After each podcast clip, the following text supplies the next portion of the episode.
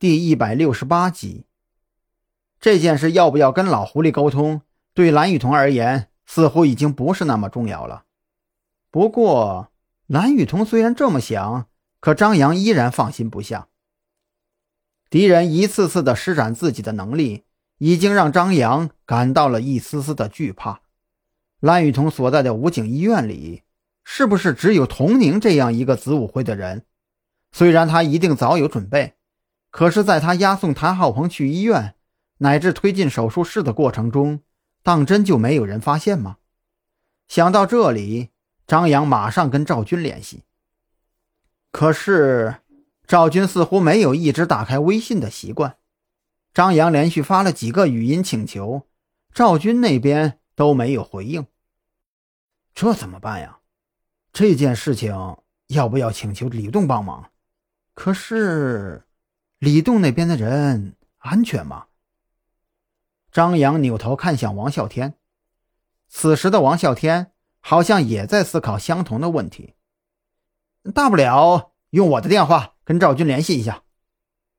王啸天拿出手机，好像转眼间就把临出门前老狐狸的交代抛诸脑后。先不要着急，我再问一下雨桐。张扬拿起手机。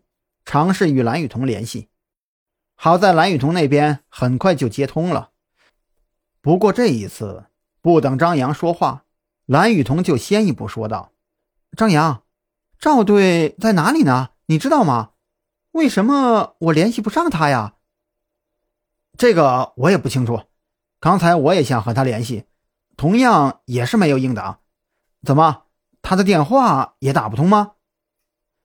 电话当然打不通了，不然我为什么？哦哦，对了，你们两个通话现在好像只能用语音了，那就先不要管他了，他那边肯定不会出什么问题的。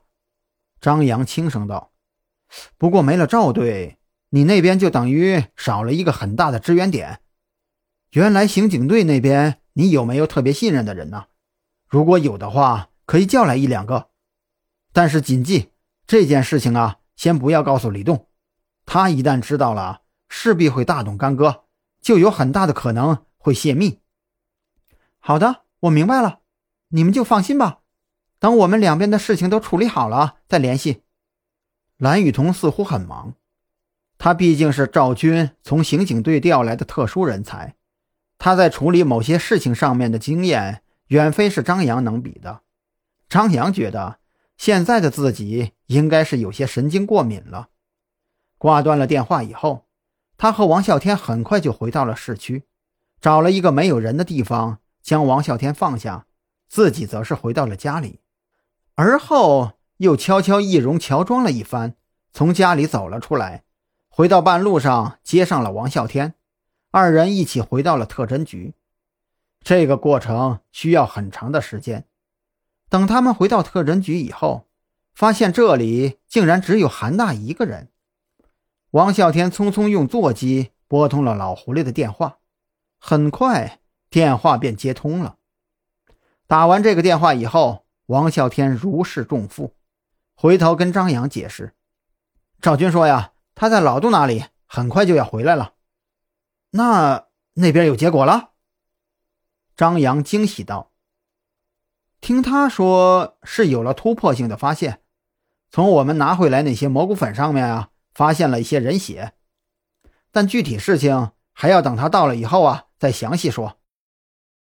也好，张扬知道，刚刚那么短的通话时间，王啸天也不可能从赵军那里知道更多的信息，只能是强忍着不问，哪怕他心中有些着急。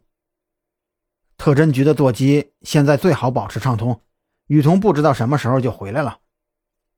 张扬话音未落，那座机的电话竟然很快就响起，还是王啸天接起了电话。这一次，他看到号码以后，直接按了免提。